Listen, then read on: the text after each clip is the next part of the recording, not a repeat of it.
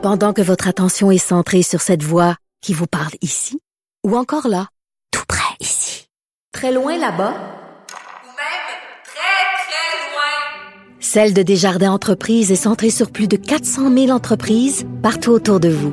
Depuis plus de 120 ans, nos équipes dédiées accompagnent les entrepreneurs d'ici à chaque étape pour qu'ils puissent rester centrés sur ce qui compte, la croissance de leur entreprise.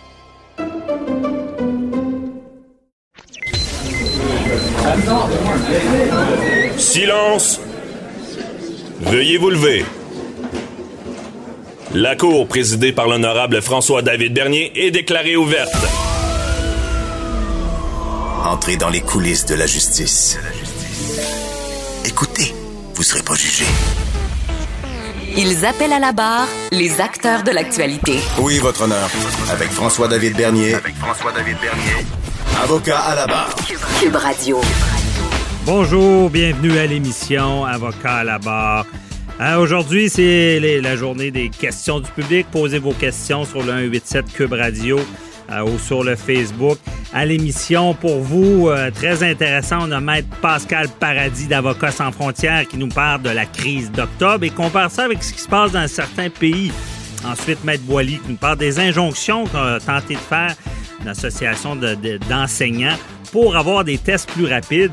Ensuite, euh, Daniel Henkel, euh, que vous connaissez tous, euh, et euh, c'est le mois de l'inclusion des personnes handicapées au travail. On en parle, qu'il y a de la discrimination, qu'est-ce qui se passe avec ça, comment qu'on peut les inclure? Pour finir, on répond à vos questions. Votre émission commence maintenant. Vous écoutez Avocat à la barre. Cette semaine, c'était les 50 ans de la crise d'octobre. Crise d'octobre, on sait, euh, bon, c'était l'état d'urgence, l'armée qui intervient. Euh, je, je vais vous dire, on en parlait il y a quelques années, puis on disait, ben, c'est- un autre monde. C'était impressionnant entendre ça, mais là, ces temps-ci, on a vécu quelque chose encore d'unique, de brimer nos droits et libertés personnels au profit, ben, maintenant on le sait, euh, c'est au profit de la santé publique. Mais on n'est quand même pas habitué à ça. Et euh, je m'intriguais sur cette crise d'octobre-là, comment ça s'était passé, comment on avait pu vivre ça au Canada? Et je voulais faire un comparable parce que, bon, on sait que euh, c'est des situations, nous, qu'on décrit au Canada, quand on est rimé dans nos droits, arrêté à tort ou quoi que ce soit. Évidemment, on trouve ça scandaleux. Mais en 2020, euh, dans le monde, il y a encore des pays qui fonctionnent comme ça, ça se passe comme ça.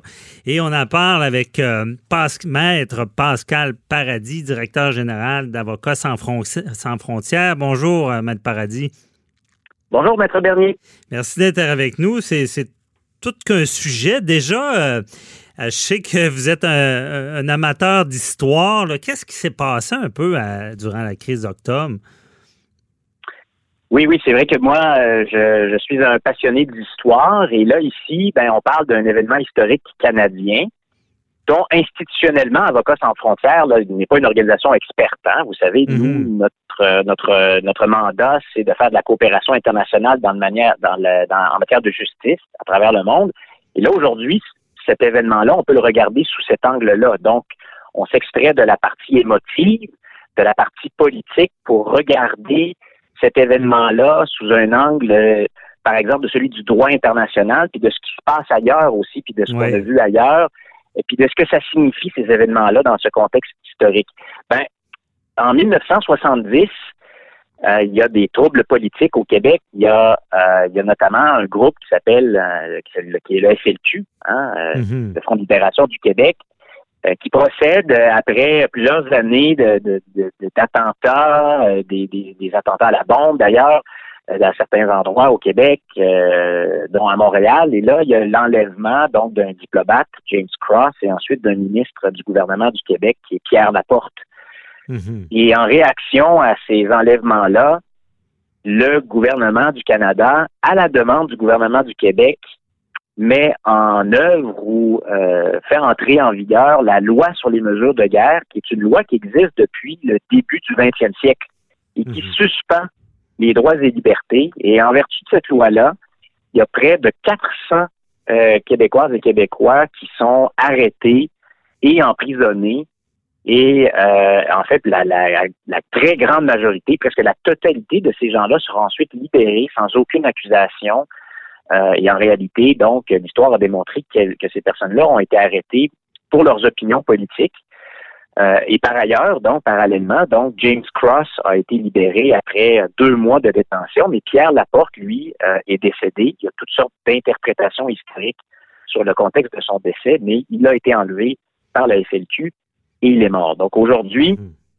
les gens euh, les gens se demandent quelle est la signification historique de ces événements-là et aussi est-ce que le gouvernement ou est-ce que les gouvernements devraient présenter des excuses? Et ça, de fait, il y a des précédents au Canada, il y a des précédents ailleurs dans le monde et c'est des situations avec lesquelles malheureusement euh, on est familier chez Avocats sans frontières et il y a des normes qui s'appliquent euh, à cette situation-là. Mais c'est ça, c'est malheureusement familier à l'international. Nous, c'est sûr qu'ici, ça nous a marqué, mais c'est des pratiques euh, qui sont malheureusement courantes ailleurs. Je veux dire, des, des, enlèvements, des, des, meurtres politiques, ça, ça existe. Là ça, existe malheureusement dans, dans plusieurs contextes, dans plusieurs circonstances et sur de longues périodes de temps. Nous, dans les pays où on travaille, par exemple, c'est des situations auxquelles on a été confrontés au Guatemala, euh, en Colombie, au Honduras. Euh, c'est des situations aussi qui ont été, qui sont bien connues, qui sont bien documentées ailleurs dans le monde. Euh, par exemple, euh, en Afrique du Sud euh, pendant l'apartheid. Puis je nomme cet exemple-là parce que en 1993, un des grands événements déclencheurs de la réconciliation nationale, ça a été le fait que le président Frédéric de Klerk ait présenté des excuses pour le régime de l'apartheid et pour les violations, dont des emprisonnements abusifs, mm-hmm. qui, ont qui, ont ensuite été suivis par des excuses de Nelson Mandela pour les crimes ou les, euh, les violations qui auraient pu être commises donc par euh, les forces notamment de, de l'ANC. Euh, on l'a vu aussi au Brésil là, pendant pendant l'époque de la dictature. Il y a eu des emprisonnements abusifs massifs et là, il y a eu des excuses qui ont été présentées ensuite par le gouvernement. Donc, mhm. ici, la question, c'est de savoir qu'il y a des droits fondamentaux qui ont été violés. Bon, d'un côté, il y a eu, il y a eu, il y a eu une mort d'homme. Et ça, c'est très grave. Mais ça, c'est la responsabilité d'individus. Hein? Puis donc, ça, c'est la question ici, c'est la question du droit criminel. C'est un crime. Ouais. Et donc, les personnes ont été jugées. Et ça, c'est l'extrême, Paradis, aussi, dans, de, de, seulement arrêter quelqu'un et de le détenir pour des opinions politiques. C'est un crime grave, je veux dire, à l'international, j'imagine. C'est un crime, c'est une violation très grave des droits humains. Donc, le, le pacte sur les droits civils et politiques le Canada n'y avait pas encore adhéré à l'époque, mais il existait déjà. Puis au Canada, il y avait ce qu'on appelle la Déclaration canadienne des droits. Mais toutes ces normes-là prévoient qu'on a tous, vous, moi, tous les citoyens, les citoyennes canadiennes, on a le droit à la vie, on a le droit à la liberté, puis on ne peut pas être arrêté pour n'importe quelle raison à n'importe quel moment. Donc, le droit à la liberté ici a été violé, puis ça, c'est un des droits les plus importants. Mm-hmm. Et ça, c'est l'État qui en est garant ce droit-là. C'est ça la différence. Ici, c'est, c'est le gouvernement, c'est l'État qui doit s'assurer a personne qui va être privé de sa liberté sans raison. Quand, il, y a, mhm. quand il y a une situation d'urgence, là, le, droit aussi, puis les normes prévoient que hey, il se passe quelque chose d'extraordinaire, donc là, il faut réagir, puis là, on est obligé de prendre des mesures. Comme on voit en temps de pandémie. Là. ben oui, justement, vous avez fait l'exemple avec la pandémie. Alors, c'est le cas actuellement, il y a une urgence, puis on dit, Oups, il y a un certain nombre de droits qu'on va réduire parce qu'on est obligé, parce que c'est pour protéger le bien public. Mhm. Mais ça, il y a trois conditions pour faire ça qui sont établies maintenant par le droit international. Il faut que tu prennes les mesures qui sont strictement nécessaires pour contrer l'urgence, pour gérer l'urgence. Mhm. Deuxièmement, il faut que les mesures que tu prennes, que tu prends, soient proportionnelles, puis soient les moins restrictives possibles des droits et libertés. Il faut vraiment que tu fasses attention de ne pas violer inutilement les droits fondamentaux. Puis troisièmement, il faut que ça soit non discriminatoire. Mm-hmm. Ici, tout porte à croire qu'en octobre 70, il y avait une urgence. Il fallait faire quelque chose, mais que probablement, euh, quand on regarde ça, dans, même dans, placé dans son contexte, les mesures n'étaient peut-être pas strictement nécessaires, ni proportionnelles ou le moindrement restrictives. ni non discriminatoires, parce qu'ici, elles ont visé des gens principalement pour leur opinion politique. Même les services de police qui les ont appliqués, donc à Montréal et, euh, et au Québec, ont dit, écoutez, nous, on avait une liste de quelques personnes à arrêter, puis finalement, on en a 400 qui ont été arrêtés. Donc, est-ce que c'était est-ce que c'était strictement nécessaire? Probablement pas.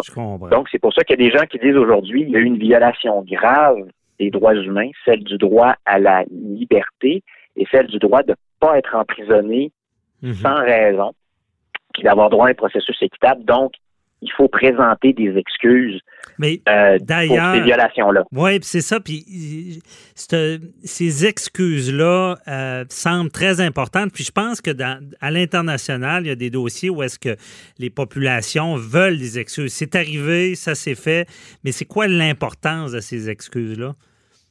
Extrêmement important. Alors, depuis la Deuxième Guerre mondiale à l'échelle internationale, et ça, c'est là, on va vraiment au cœur du travail d'Avocats sans frontières un peu partout dans le monde, il s'est développé des règles de ce qu'on appelle la, de, de ce qu'on appelle la justice transitionnelle. La justice transitionnelle, ça, c'est c'est comme une feuille de route pour revenir au calme, à la stabilité, à l'état de droit, au respect des droits et libertés après quelque chose d'extraordinaire. Des fois, c'est des vraiment des graves, il y a des crimes de guerre, des crimes contre l'humanité, des génocides, des dictatures, mais aussi des épisodes historiques très graves, comme ici, par exemple, on pourrait dire que la, la crise d'octobre au Canada en a été une. Mhm. Mais ça peut être, par exemple, la guerre civile en Amérique centrale, au Guatemala ou au Honduras dans les années 80, l'apartheid en Afrique du Sud euh, euh, euh, jusqu'aux années donc 90, euh, le génocide au Rwanda, etc. Donc, il faut faire quelque chose de spécial après pour tourner la page, mais la lire correctement, puis dire, on va apprendre de cette page-là. Ouais. Il faut, il y, a, il y a quatre grandes conditions.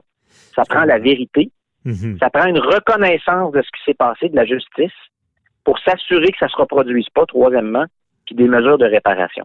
Et les excuses, ce qu'on voit depuis, ça, ça a commencé après la Deuxième Guerre mondiale, là. après le, le procès de Nuremberg, ça, c'est des, c'est des dirigeants nazis. On a dit, au lieu de les emprisonner ou de les, ou de les, ou de les fusiller, on va leur faire un procès, on va montrer qu'on est mieux qu'eux autres. Là, on s'est rendu compte que des excuses par un gouvernement, par les autorités en place ou par les gouvernements suivants, c'est extrêmement important pour guérir la blessure, pour se réconcilier avec l'histoire, pour reconnaître que, OK, ça, là, c'était vraiment une erreur, on n'a on n'a pas fait ce qu'on aurait dû, puis on veut plus que ça se reproduise. Et c'est d'ailleurs quelque chose qui est très utilisé au Canada, parce qu'on en a plusieurs des exemples ici au Canada où on s'est dit, hey, il s'est passé quelque chose, puis là, il faut plus que ça se répète. Mhm. Par exemple, en vertu de la loi sur les mesures de guerre, euh, il y a par exemple des citoyens canadiens, canadiennes, japonais sans histoire qui ont été emprisonnés pendant la Deuxième Guerre mondiale, en vertu de la même loi, la loi sur les mesures de guerre. Et là, le, le gouvernement du Canada, en 1988, Brian Mulroney a dit, on s'excuse officiellement. Euh, le gouvernement canadien s'excuse pour euh, cette violation-là des droits des Japonais, puis il y en a plusieurs autres. hein. Ouais, mais c'est ça, puis on comprend mieux. Merci de nous avoir expliqué ça. On comprend mieux l'importance de ces excuses-là et les parallèles faits. Et je retiens aussi dans, dans votre allocution le mot apprendre, apprendre de ce qui se passe à l'international, apprendre de ce qui s'est passé en octobre et de ne pas répéter ces erreurs-là parce que c'est des droits fondamentaux pour lesquels, je sais, vous vous battez fort dans le monde entier. Merci beaucoup, Pascal Paradis, d'avoir euh, éclairé dans ce dossier-là. C'est toujours un plaisir, Maître Bernier. Hey, merci, bonne fin de journée, bye-bye. Bonne fin de journée, au revoir.